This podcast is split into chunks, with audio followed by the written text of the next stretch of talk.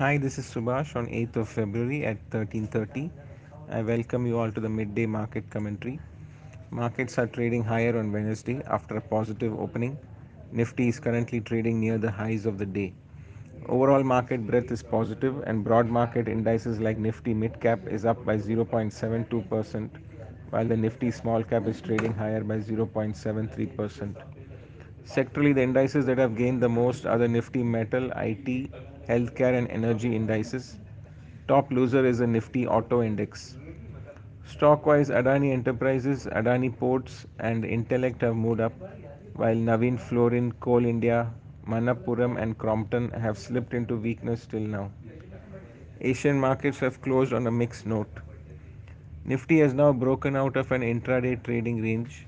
Further upsides are likely once the immediate resistance of 17880 is taken out.